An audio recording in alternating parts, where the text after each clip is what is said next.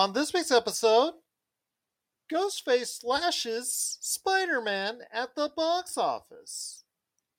Netflix says all of us are dead. And why is IGN surprised at how well Xbox is doing? All this and more as we once again delve into the pop culture cosmos. Welcome to the pop culture cosmos.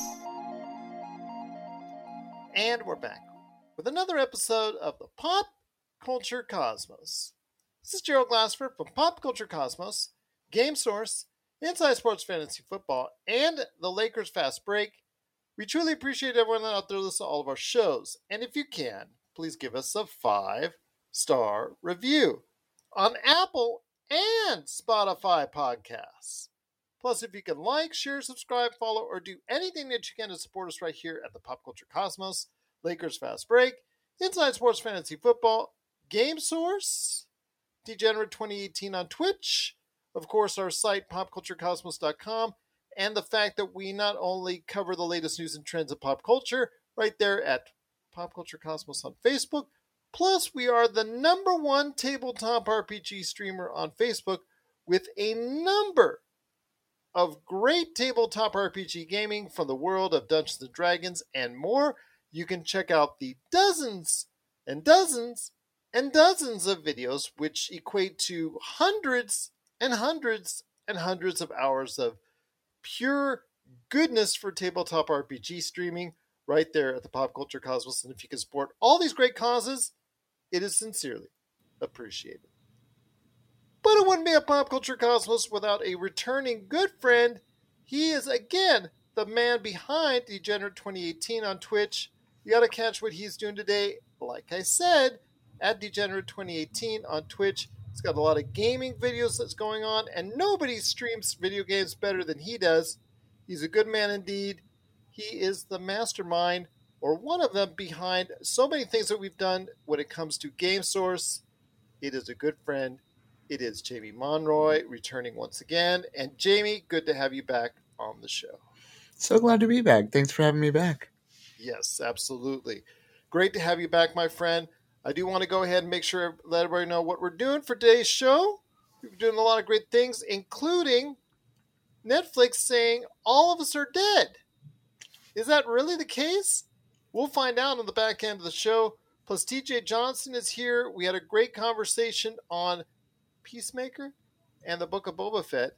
And I asked him the question if these are great additions to each of these series canon, or are they just streaming fodder?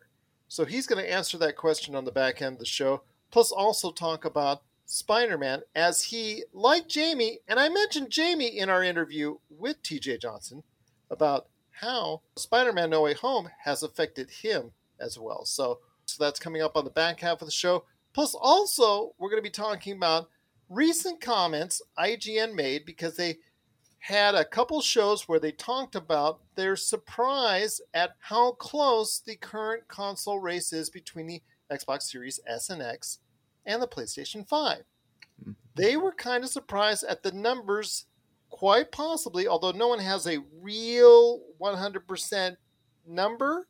Only Sony and Microsoft know that.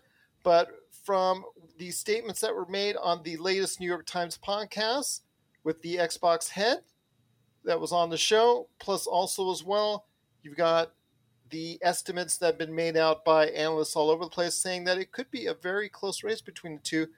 Why is that a surprise?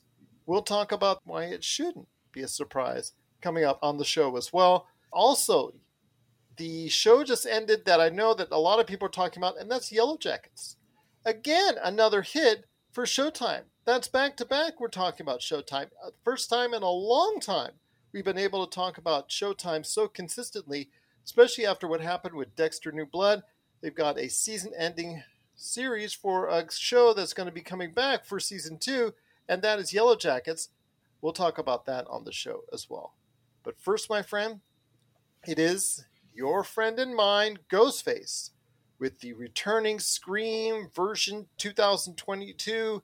As far as the requel, yeah, oh. the requel, Scream Five, whatever It's Scream 2022. It was number one at the box office in the domestic marketplace, and it earned over a total of $35 million over the course of the holiday weekend. It looks like it's going to make its money back and then some because it only took $25 million to make.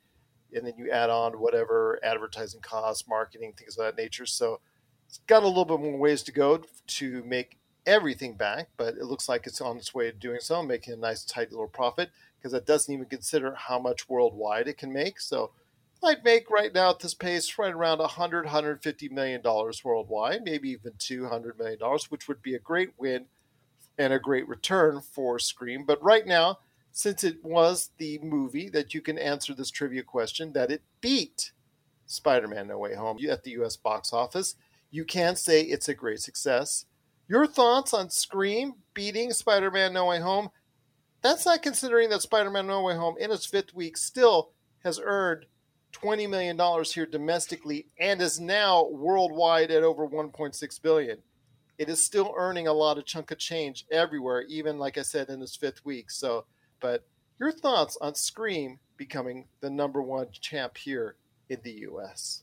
I, I think it was inevitable. Like we were talking about the last show, people our age are going to see what's going to change, what happened, what's different. And then it's got that new blood. And I think that's I, it found a way home for Spidey. Spidey had a good run. Yes. Just over a month. That's you can't like you just said you can't sneeze at the numbers still.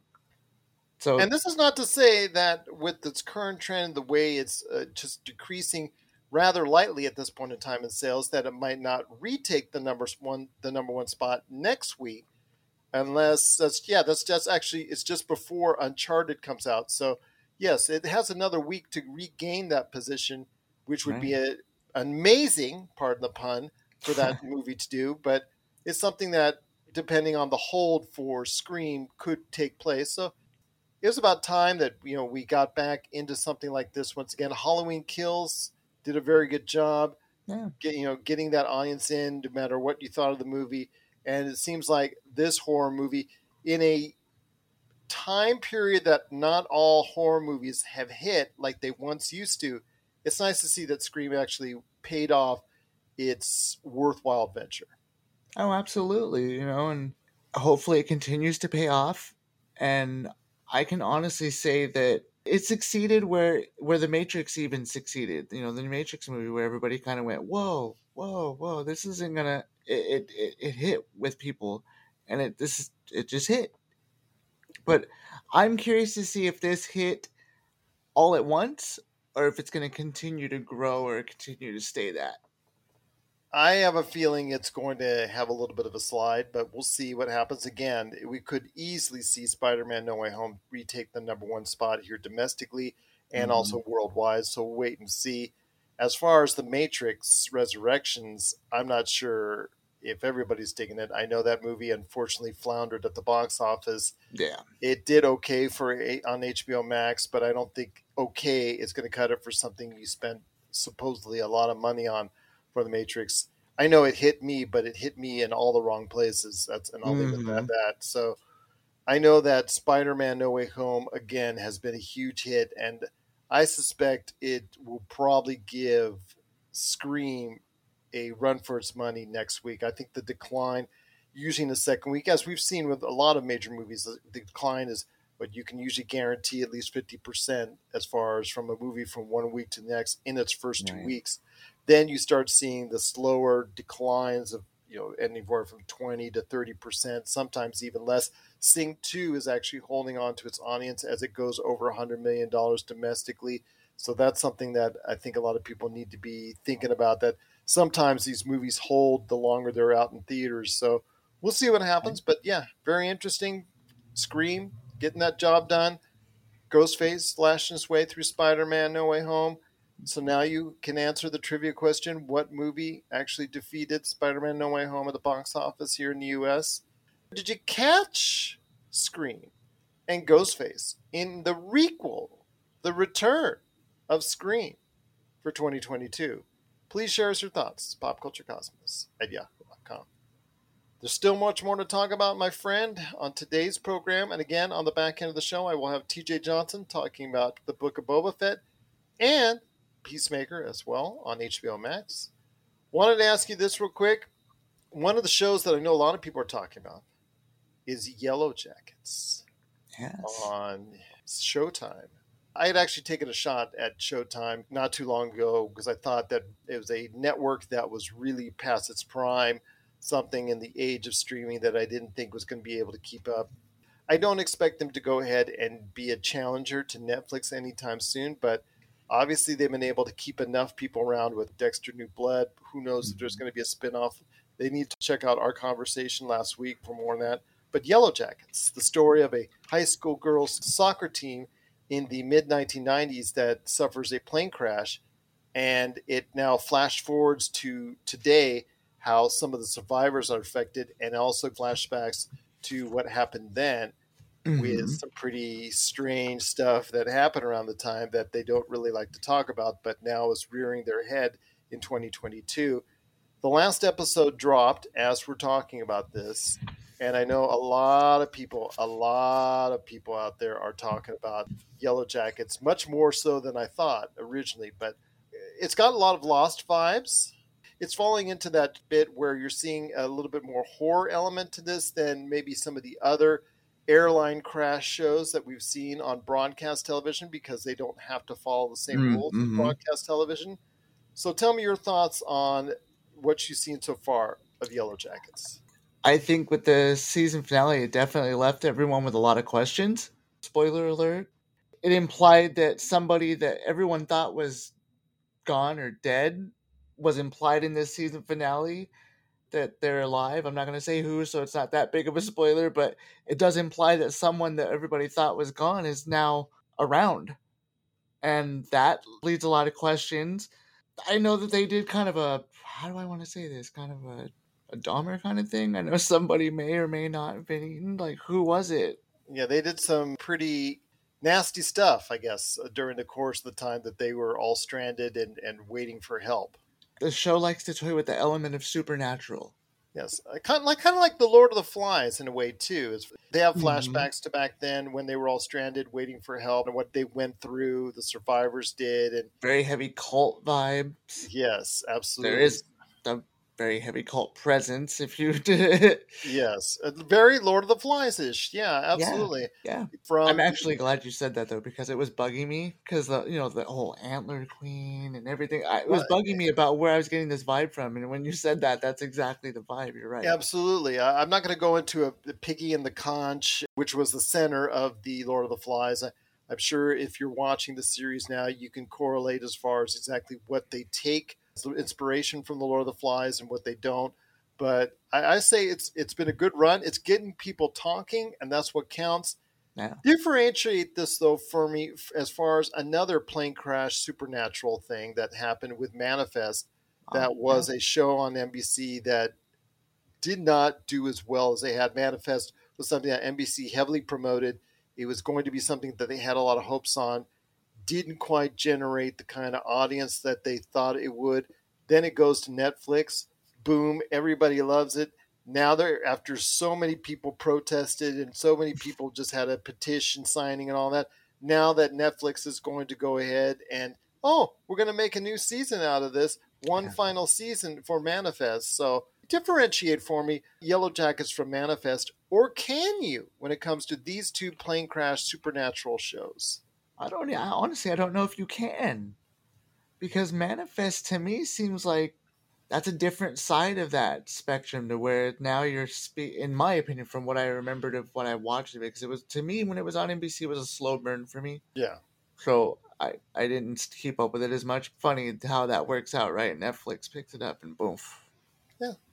but it's, you know, the, it's much a larger audience that's able to go. is captivating. It's on and then you demand. can It's right it. It was all there at once. You didn't have to Yeah. play the weekly game, and like I said, it was a really slow burn. I remember that, but it was also a different side of a spectrum for me. That it just seemed more. How do I want to say it? I don't want to say futuristic, but I want to kind of go that route to where it kind of just seemed a different side of the coin. Yeah. So I, I really don't think you can differentiate the two, even though they are. It's the same coin, but not the same coin.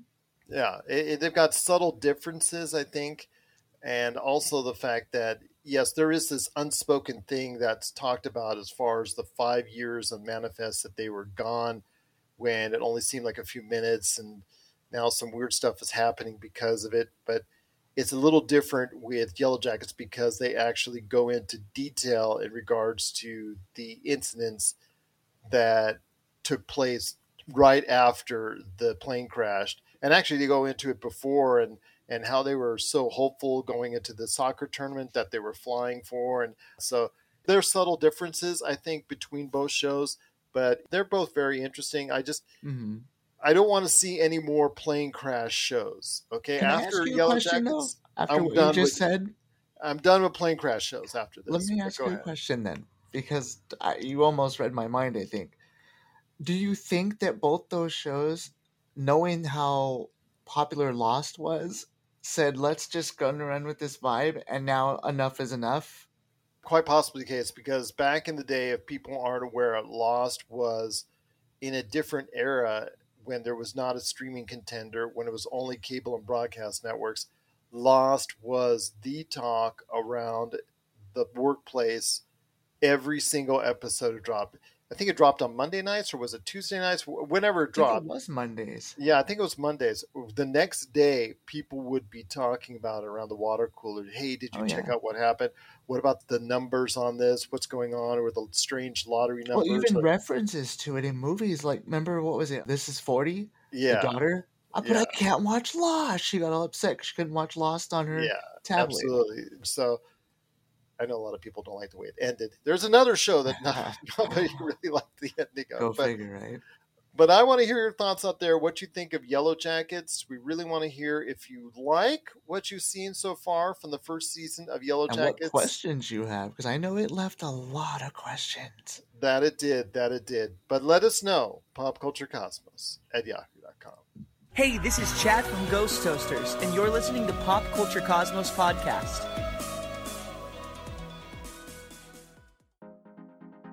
For the latest news and information, analysis and opinions on the Los Angeles Lakers and the NBA, check out the Lakers Fast Break podcast today on wherever you get your podcasts.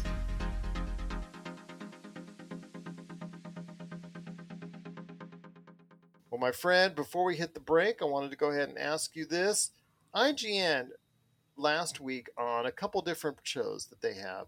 If you want to go to IGN.com, go for it and, and check them out. But you'll get a pretty clear picture which shows that was. The individuals on the show were kind of surprised after coming up with what Phil Spencer, the boss of Xbox, Mm-hmm. was on the New York Times podcast recently and commented exactly how far, or generalities, how well Xbox is doing this current generation. He said that Xbox Series S and X are doing better than what any previous Xbox generation has done, which includes Yeah, the 360 included. Yes, 360 included, which was the most successful of any of the previous Xbox generations, above the Xbox One, and that's a long story in and of itself on how the Xbox One didn't get to continue the success that the An Xbox interesting one. has. Yes, a very interesting one indeed. Actually, if you go and check out the Xbox six part documentary that they did, that's now available on YouTube on the Xbox channel, it goes into detail on that. But I want to go ahead and ask you this. I mean, right now, like I said, he was on the show, the New York Times podcast, and alluded to how well they're doing. And Mhm. analysts have gauged based off of somewhat recent stock reports and emissions by Sony about how well the PlayStation 5 is doing. And the PlayStation 5 still has a lead, but the lead is not as large as everybody had assumed and thought based off the previous console generation, which the PlayStation 4 owned. Right now, it looks to be that both are in the mid teens right there as far as millions shipped and millions sold. So I ask you this, my friend the IGN personalities that actually were talking about this, for the Mhm. most part, seem surprised. Should you be? Because right now, with what the Xbox offers with the Xbox Games Pass, which is the best deal in gaming, and I say this as someone who has PlayStations, who has Nintendos, who has Xboxes, I have all of them. But I just don't have this generation yet, and I'm still shopping on which one I want. But the Xbox Games Pass has been an incredible value for gamers. Seeing that's how the case, and that PlayStation does not have something concurrent that's a, as good a value, because PlayStation Now certainly is nowhere near that. I want to hear your thoughts. Should it be really that much of a surprise? I, I don't think it should be that much of a surprise, especially considering Game Pass as a whole. I mean, Game Pass revolutionized a lot. You have Game Pass for PC, Game Pass Ultimate, just as a whole. I can have my Xbox. I'm I'm same boat you're in. I don't have the new gen yet, but you know, eventually maybe I don't know which way I'm going yet either. But I have prior gens, everything else, up even to the fancy little Halo Edition Xbox. Remember those? My PC, I love running my Xbox Game Pass. I play so many games on my PC through my Xbox Game Pass. It's just amazing. And I can't say that I have anything comparable to that for PlayStation, unfortunately. You know, what remote play, that just doesn't cut it for me. It's Yeah. not the same and it doesn't work as well. I agree that that's a big one. That's a big, big selling point for Xbox and Microsoft. I think Sony's trying to push something a little themselves that just not doing it the right way. I know just recently, I think as of maybe today or yesterday, was that they PS3 games started popping up in the PS5 store. But I mean, is that enough? Yeah, but you have to rebuy them. Right. the- I and the that's not is- enough. And the thing is, with their first party titles that they come out, like Ratchet and Clank, or what's coming up in the future with Mhm. Horizon Forbidden West, then you have Gran Turismo 7. Those Right. games are come up. You have to pay 60, oh, excuse me, with a PS5 version, $70 each one in order to go ahead and play it. Well, Whereas, speaking of those, is it going to be worth it, or are you going to be buying a PS4 Pro to play those on because it's still going to be on that version as opposed to being able to even get a PS5? that's because they now realize, in fact, they restarted production on PlayStation 4s because they can't produce PlayStation 5s in the amount that they need to go ahead and take care of the demand currently on it. But again, you now have to purchase their first party games separately. Returnal, mm-hmm. Ratchet and Clank, like I said, the upcoming God of War, all of those you have to purchase separately. So you're talking at least $350, possibly $400 worth of first party games that you will have to buy on your PlayStation 5, as opposed to what you can do if you're an Xbox Games Pass owner on a PC or an Xbox Series S or X, which is my conclusion. Like, for instance, Starfield coming up later this year, which is now, because of Bethesda and that they've been bought out by Microsoft, is now going to be a first party game.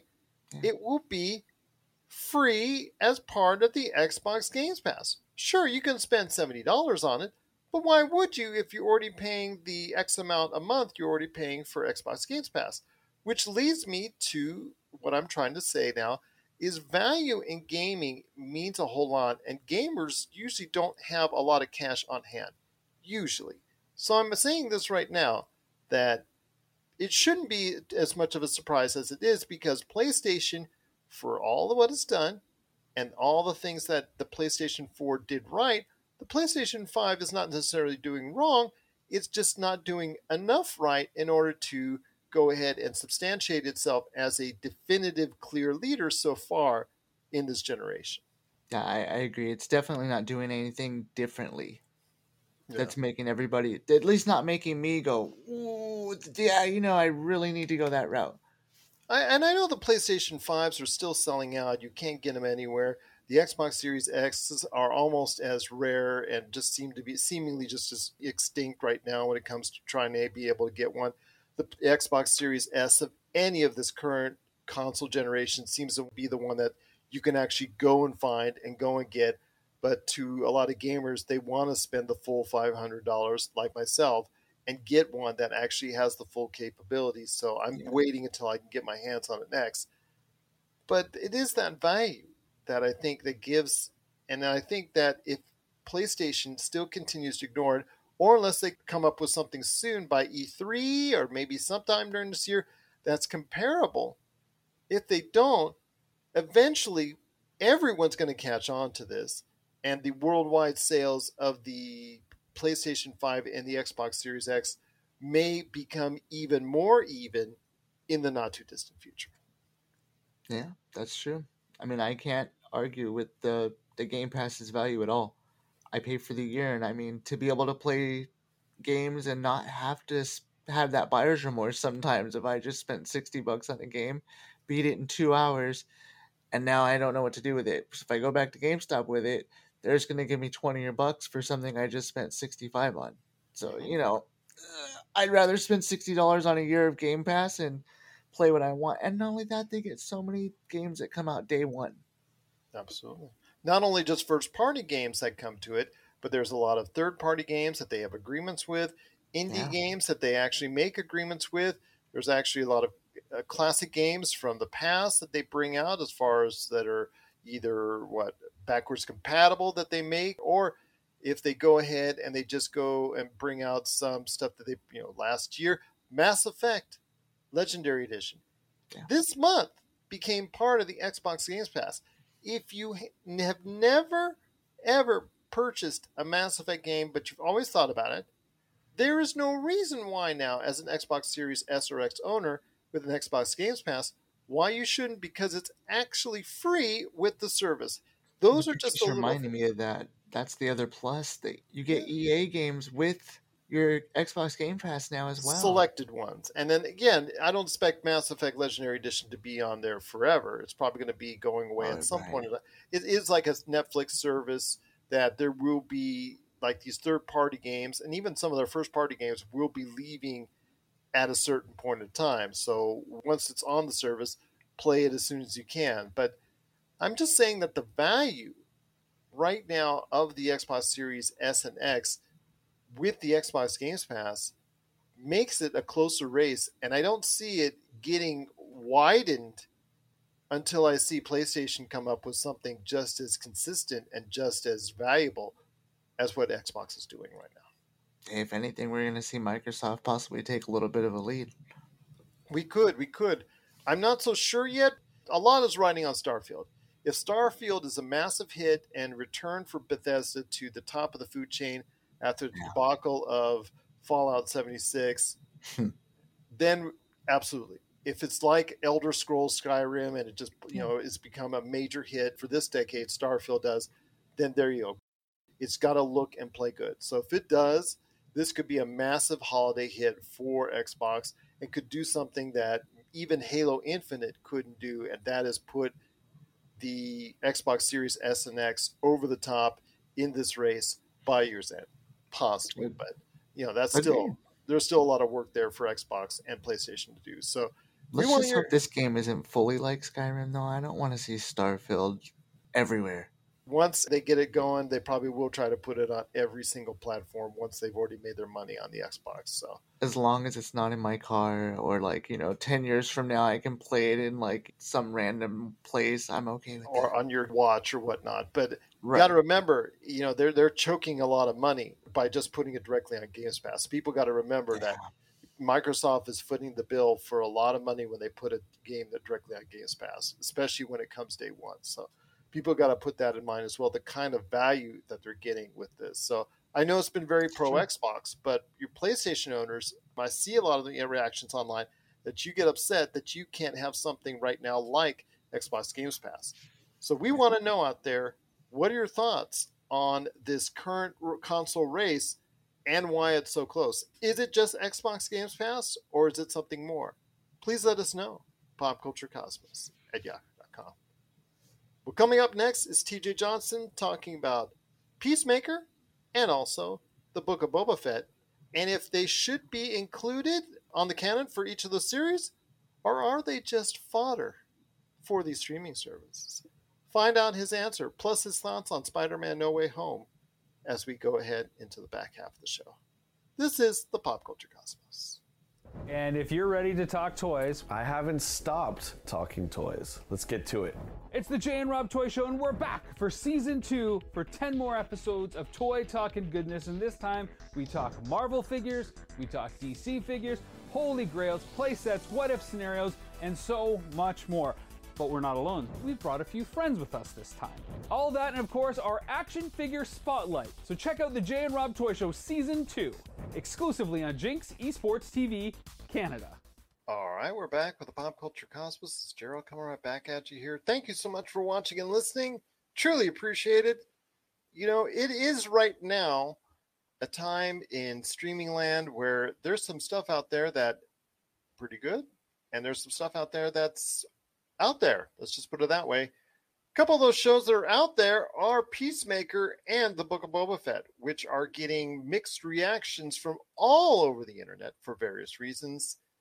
And the thing I wanted to ask was so far, these episodes have been, again, all over the place. Are these shows actually continuing successfully the DC and Star Wars canon, or are they just streaming filler?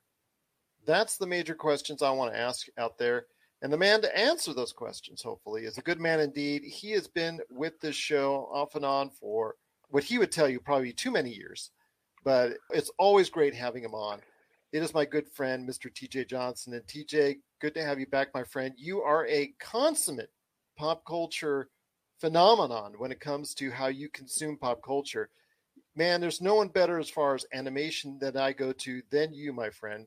Great to have you here and great to have you back. And congratulations Amen. once again.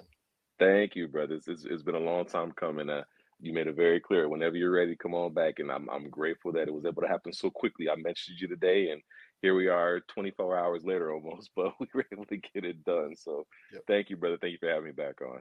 Well, I told you it's always great to having you on. I get appreciate your insight of whatever it's been, whatever subjects we touch on, Marvel, DC, whatever we've touched on over the years. You've had such great insight and this is something I wanted to talk to you about again because it's the current television shows from DC and Star Wars in the Book of Boba Fett and Peacemaker currently right now on HBO Max and Disney Plus respectively. And I will start off with the Book of Boba Fett. I know I've heard a lot of people call it the Book of Sloba Fett or just, just these all these names to associate it with that the show and the series is going at a very slow pace the latest episode had some things in there. It's it's directed the showrunner by Robert Rodriguez, who everybody knows out there, done a lot of great things, especially his work with Quentin Tarantino, of course. And he's done a great mm-hmm. job. In fact, he did a great episode, one of the best episodes of season two of The Mandalorian. So mm-hmm. he comes already with a great knowledge of the Mandalorian and Star Wars universe. And everybody had such high hopes being that Boba Fett is such a beloved character in the Star Wars universe, and he's grown beyond that cult status. I think a lot of people were excited to see him in The Mandalorian.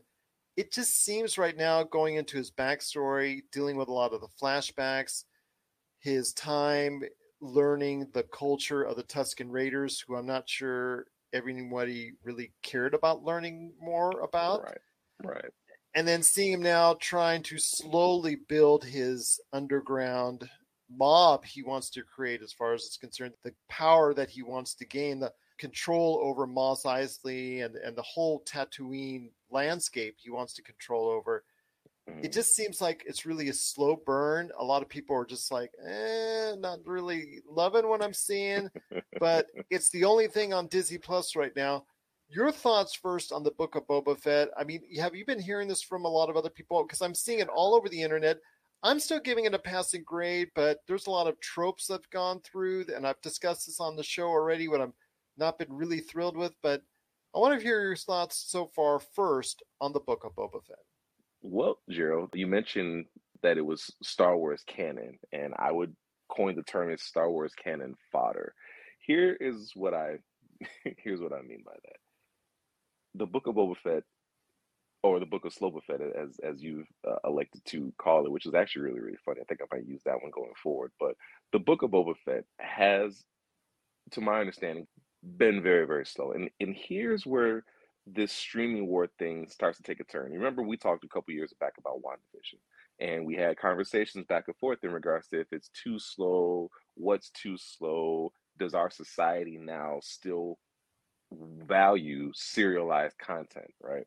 I think we're starting to kind of see some more of that here where they're trying to expand this Star Wars universe, which is great, right? Everybody loves Star Wars and Granted, you can say what you want to say about the the last set of uh, of movies, the last set of trilogy movies, or the last two sets of trilogy movies.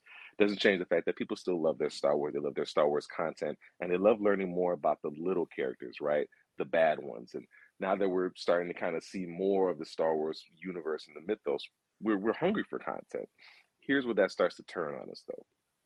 We're hungry for this content, and we want this content, but now you've got to fill this backstory. And granted, they have literature that can fill the backstory. You've got comic books and different books that can fill the literature. But now when you're trying to adapt it to a medium uh, that we're going to consume, the way that we consume now, it doesn't always translate, unfortunately. With the book of Boba Fett, it just seems like it's becoming very, very drawn out. They've extended it, they're extending the series to make it even longer, which if you watch Game of Thrones, you know that's not a good idea. If you're gonna end it, end it when it needs to be ended. Don't drag it out because you for the sake of dragging it out. Because originally it was um, supposed to be four episodes, and they've made it mm-hmm. out to mm-hmm. seven. Yeah, it's usually just a sign that they need something to continue filling, which is not a good sign.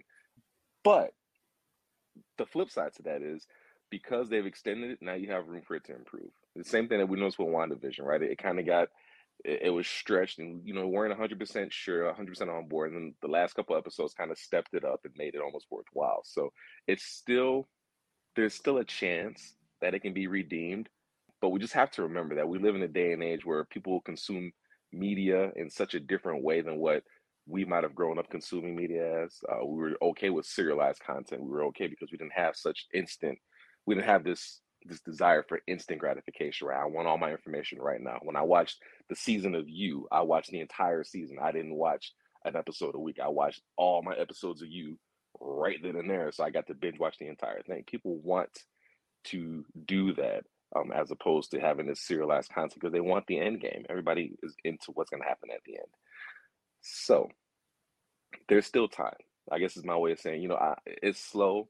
Sure, I get it a lot of things start off slow. WandaVision started out slow. Captain uh, Winter Soldier, uh, Falcon and Winter Soldier started out slow. A lot of them start out slow. Doesn't mean that they were bad, but they just kind of started out slow. So with Boba Fett, because he's such a loved character in Star Wars mythos, um, I, I can't see in any way in any world where they would not find a way to do that character justice. I, I just I can't see it as a Star Wars aficionado. I don't want to see that. I'm hoping that they figure out a way to make it work, and they've got time. So don't give up on Boba Fett quite yet.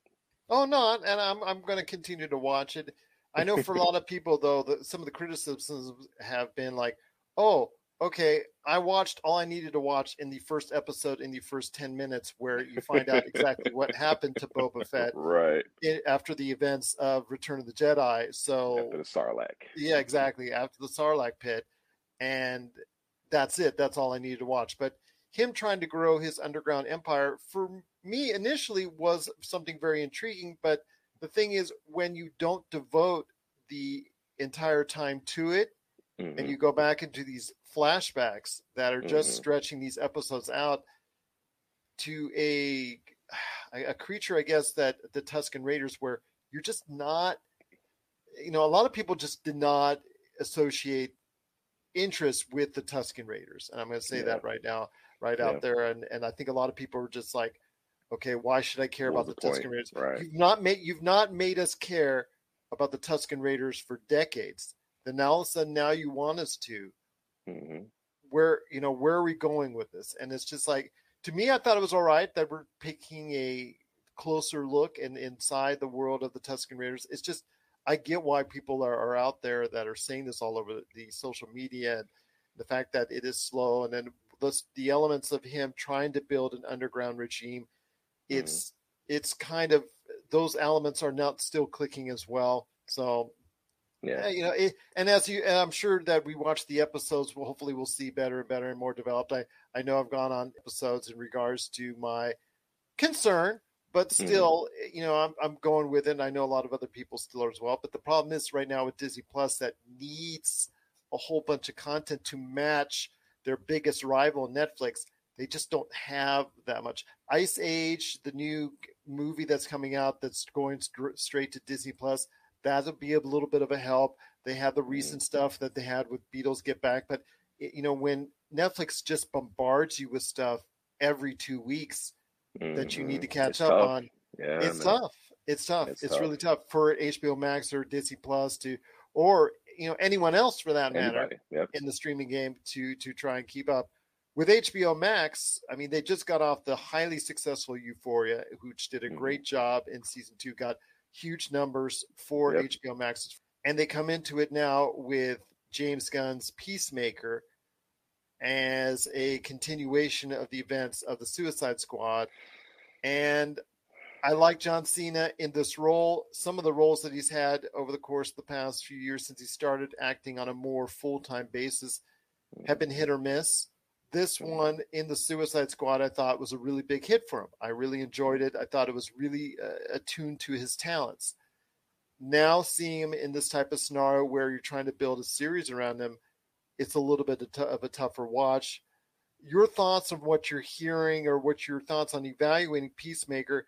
It's obviously touching a lot of people the wrong way with uh, Peacemaker's father, who let's say is uh, someone that is meant to be very unlikable for a lot of different reasons, but it's also leading to a story that you're supposed to connect with as far as what he's investigating with the team that's we're now working with him that Amanda Waller has been has assigned out there to work with him on and the the task that they're dealing with now in the fact that they're trying to find and get all you know understand what's going on with all these butterflies quote unquote in this butterfly pod project i just don't it just doesn't you know it's just not Mhm. appealing to me 100% on it either. It's not clicking with me and i know it's not clicking with a lot of other people out there. So your thoughts on peacemaker as well Yeah, I think you pretty much hit the nail right on the head there. It it, it goes more into the same territory we're talking about with, with Boba Fett. It's just not what people are.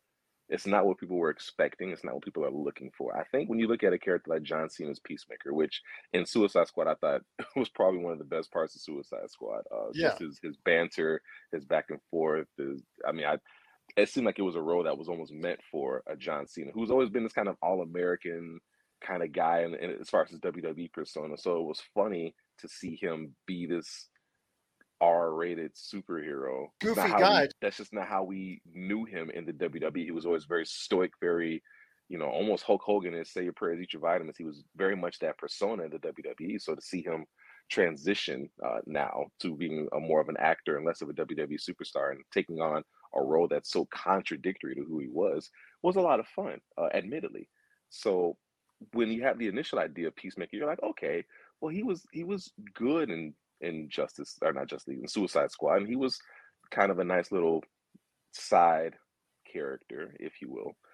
The thing about side characters, though, is if they're not done correctly, um, when you try to make side characters main characters, yeah it it it becomes a joke that gets reused over and over again, and then you're kind of like, okay, well, watch it's better in but small something new. doses. Small doses exactly.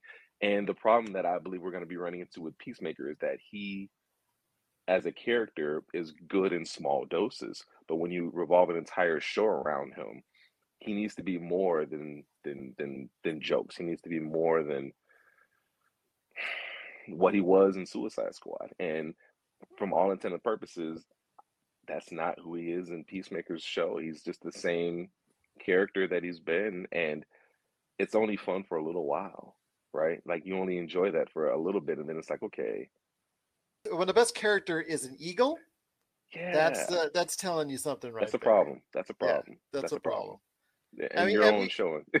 yeah and, well the thing is we just got off a show on disney plus called Mm-hmm. hawkeye that did Mhm. such a tremendous job of fleshing out a character Yeah. that nobody and i would say no but that very few people had cared about over the course of a 10 year marvel span because i've heard Mhm. so many people say i never cared about hawkeye and then i watched Mhm. the hawkeye series and i was blown away i've heard this Mhm. time and time and time again and i thought the series itself it was a very good representation of what the Marvel Cinematic Universe on a ground level can be all about and the stories that it tells and the characters that it expanded upon that will now have a life of their own in their own series or other series because of what happened in Hawkeye. I think that it did everything it needed to accomplish, and that's why I called it Marvel's best series last year overall. I just don't Mhm. see coming off that high. and I understand that that Book of Boba Fett was initially getting better ratings than Hawkeye, even though Hawkeye over the course of the holiday season started to grow its Pick up audience. steam. Yeah. Yeah, you know, it's it's still Hawkeye. Seems to be the far superior product, and coming off that high that a lot of people had going into the world of Boba Fett, and then now with Peacemaker, if they're really like a superhero fan and they needed to hop from one to the other, it seems like that it's almost coming down from that high you've had from a really good series, and sometimes that's a bitter pill to swallow. Even if these shows are not bad, even if their shows are just okay. Yes, and I, I don't disagree with you, but I, I want to put things in a little bit of context here. To be fair, we've had the opportunity to grow with Hawkeye for the last 10 years, right? So we've gotten to see Hawkeye from his first cameo in Thor, and then we got mm-hmm. to experience more of Hawkeye in, in Avengers, and we've gotten to dive more into this character of Clint Barton, who he is, his family, what he's about, so on and so forth. To be fair, Hawkeye has earned that spot. Hawkeye has earned the ability for us to look back at and, and, and reflect on him as a character that we've grown with over these last 10, 11, 12 years and really see the evolution of that character, where he came from, how things have happened in the MCU have affected him, how they're going to continue to affect him moving forward, and you know where he is now. We didn't have that with Peacemaker, so it's it's to me, it's justifiable to understand from a streaming wars aspect that Disney had this Hawkeye and that was really great, but it's hard to compare it to Peacemaker because we just got Peacemaker and we didn't really earn that miniseries, right? We haven't had the history with Peacemaker. We haven't had the the time to grow with Peacemaker. And then, you know, again, using Hawkeye as the example, while he was not the most favorite Avenger, I know for me personally, he was one that while I didn't know enough about going into the series, I definitely wanted to know more about because you got these almost, you know, godlike people who are doing these fantastical things. And then you've got Hawkeye and you've got Black Widow, who are ground level to say the least, Yeah. and who are, for all intents and purposes, the least powerful Avengers, right? But they're still right there. They're still in the thick of it, and they're still just as important 10, 11, 12 years later than they were when they first started. So with Hawkeye is different. And it's not that you're not that you're wrong. I'm not saying you're wrong for using that comparison, but Hawkeye we earned. We really did earn the right to have that series. We earned and he earned that adoration. If we would have had an Avengers film first and then obviously went to a Hawkeye spinoff, people might have watched it, but I don't think that they would have appreciated it the way they appreciate it now, especially not knowing how his life changed after Endgame, the death of Natasha, how he has to try to push on and move forward. Hawkeye hit a lot of different notes that we really needed it to, and then it transitioned from that to Boba Fett Peacemaker, where it's just a slower grind. And the people that really love, for instance, Boba Fett, are our generation, right? The generation that came before me, your generation, because you guys have grown up with that character, that mythos of who is Boba Fett. He's this bounty hunter. Granted, some of the newer generations, while they know of the name Boba Fett, they didn't grow up on the original trilogy. They didn't grow up understanding who Boba Fett was or the mythos behind Boba Fett prior to just really hearing the name, maybe seeing some things on YouTube every now and then, maybe not having that same fandom that they do that our generations would, the generations that have actually watched Boba Fett. So it's it's a different day and it's a different age, and you have to know your audience. And I think Disney, by and large, does a good part, does a good job doing that. But knowing that you know most of the people that knew and are curious about who Boba Fett uh, is are 40, 50. They're the older generation that has already kind of had him established as this is this absolute best mercenary. And with Peacemaker, you know, we really just we didn't we didn't earn a miniseries with them. So for them to have jumped to a miniseries with him so quickly, I can just I can understand how people are kind of off put by it because it's just not. It's like all right, he was cool, but why do we why do we need this? Is the question that you, you come to ask yourself. You're listening to the Pop Culture Cosmos. Don't touch that dial. Wait, do, do people still use dials? If you're in the Las Vegas and Henderson areas and are looking to buy, sell, or trade the best in classic or current video games and pop culture collectibles, there's no better place to go than Retro City Games. From Xbox to PlayStation, Nintendo to Atari, the great crew at Retro City Games provides the best place to go for all your gaming options. Stop by their two awesome locations in Henderson and also the Las Vegas Strip, or follow Retro City Games on Facebook and Instagram for all the latest deals and new items. Without a doubt, there's no better place to go for your gaming needs than your friends at Retro City Games. Once again, it's TJ Johnson. Very insightful knowledge, again, on the world of pop culture. No one better that I talk to when it comes to pop culture than Mr. TJ Johnson. But I get it. I, I understand it. Because, like you said, we didn't have enough time with Peacemaker, nor am, am I sure that people wanted more of Peacemaker in that sense. I mean, seeing him in another Suicide Squad movie, sure. Yeah. And seeing that that resolution in arc about how he's feel felt guilty about what he did to Rick Flag, great. But I think those are stories that could have been told in a Suicide Squad sequel, not just told out and drawn out over the course of a episode arc, a ten episode arc, what have you. So again, we're going to go and, and plug through it and go through it. But I know the initial act, reactions online by, by a lot of people have been very mixed with both Peacemaker and the Book of Boba Fett. But my friend, I'm glad you've been able to clarify it for a lot of people out there. Bef- I know you're going to come back anytime you want. Yeah. The red carpet is always open, but I know you're an extremely busy individual. So the red carpet is like open whenever you want to. So that's why I told you on such short notice. Nice. But any last thoughts, my friend, on the way out?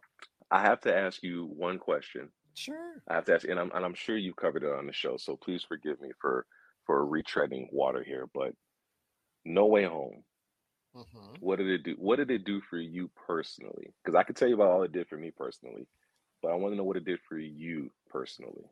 Well, what I've known of you, my friend, over the years, Spider-Man is No Way Home has been uh, Sp- the Spider-Man series and IP has something you've been connected with more. And I can tell you this as someone who knows two other individuals that I've hosted the show with, with Jamie and Josh, who are also diehard Spider-Man fans, and how that was so meaningful to them. This collective 20 years of Spider-Man all coming together and I actually enjoyed that part of it myself. The journey to get there was rough, especially the beginning of the movie. There was a little Yeah. bit of corny stuff, the jokes Mhm. falling flat, things of Mhm. that nature was kind of rough to get over. But once you got there, once you got to the Statue of Liberty, it really fell into place and I really enjoyed myself. So I gave the movie a passing grade and actually is a pretty good movie. But just getting there, getting there was kind of rough, kind of corny, kind of okay, we've done this now for a couple movies, so we can pretty much get away with whatever we want to. And the problem is you Mhm. sometimes you can't to a general audience, but obviously people are loving the fact that, you know, everything came together. I love the fact that they redeemed Andrew Garfield's character. Yes. I love the fact that they recognized Tobey Maguire's Maguire's character. I love the fact that they appreciated everything from from all the previous Spider-Mans. Willem Dafoe killed it in his role. Loved all of that.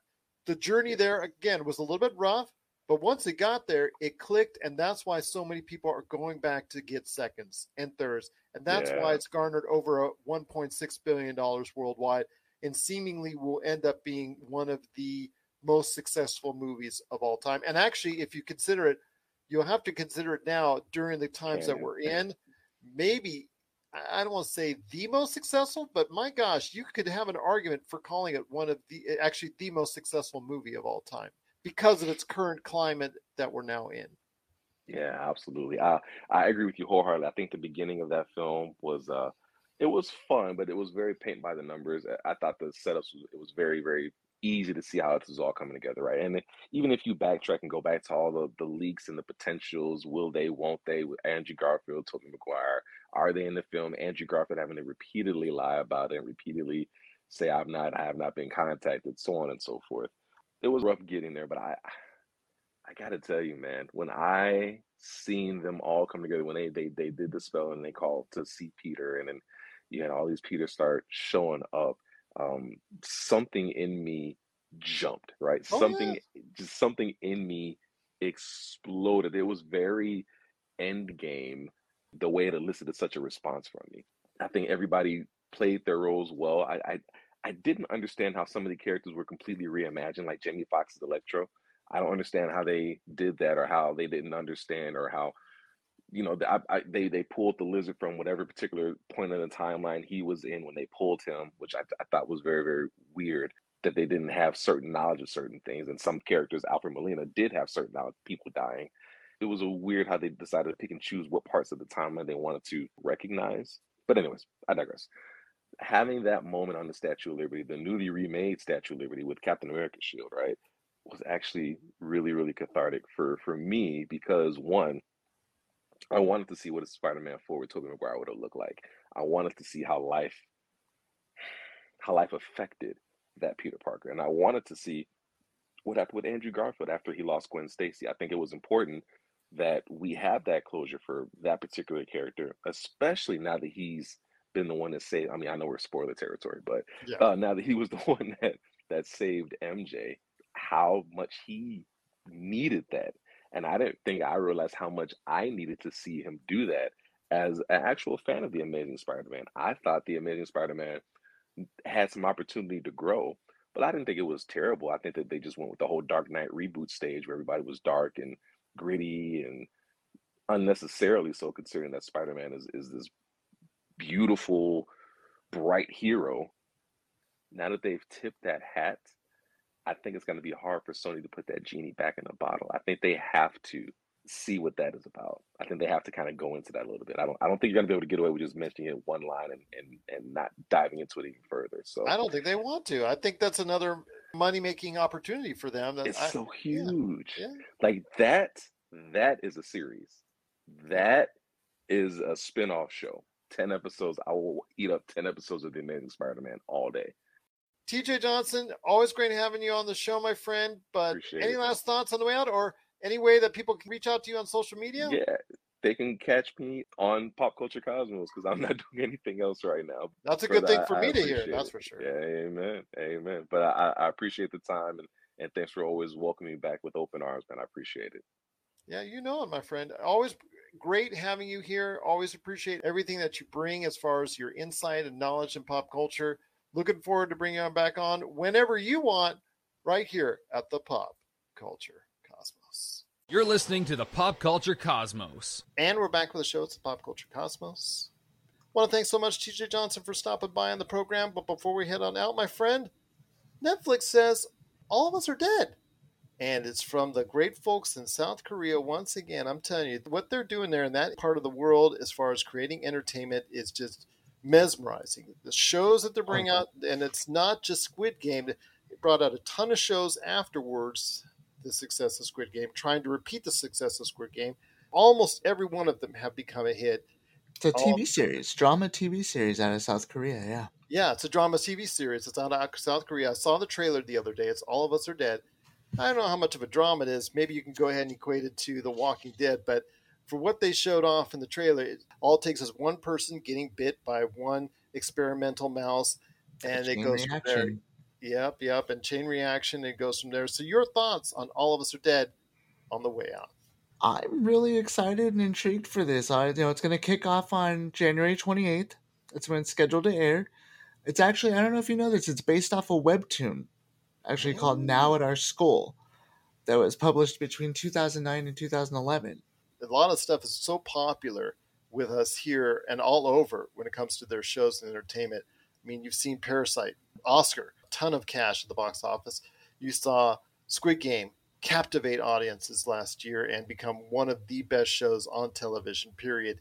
And now you could see the same thing again with All of Us Are Dead. So Netflix, yeah, uh, you got to credit Netflix for actually going into the marketplace and working with all these great entities over in South Korea and just saying, you know what, we want to make a deal with you and we want to promote it on a platform that nobody else has. And I just got to give Netflix all the props on that. And I know huge Ne- uh, platform at that. So kudos to them, like you're saying, for doing Yeah. that. absolutely, but yes, I mean, for all you zombie lovers out there, Definitely all of us are dead. At the end of the month, yeah. Yeah, so this could be the refresher for those who have kind of tired themselves on The Walking Dead. This could be a return to the apocalyptic zombie saga that so many of us enjoyed for so many years with The Walking Dead. So, do you believe Netflix when they say All of Us Are Dead, the upcoming series coming later this month to Netflix? Please let us know. PopCultureCosmos at yahoo.com. I think I'm alive. I think. For now, it's not the 28th yet, so Okay. All right. I'm hoping that that's the case. We I'm have hoping- time. Yeah, okay. Well, I'm hoping I'll be alive till then. Got to be alive to watch it. Yeah, that's true. That's true. So for Jamie Monroy, this is Gerald Glassford. Is another beautiful day in paradise right here in the Pop Culture Cosmos. We thank you for listening. And here's hoping you have yourself a great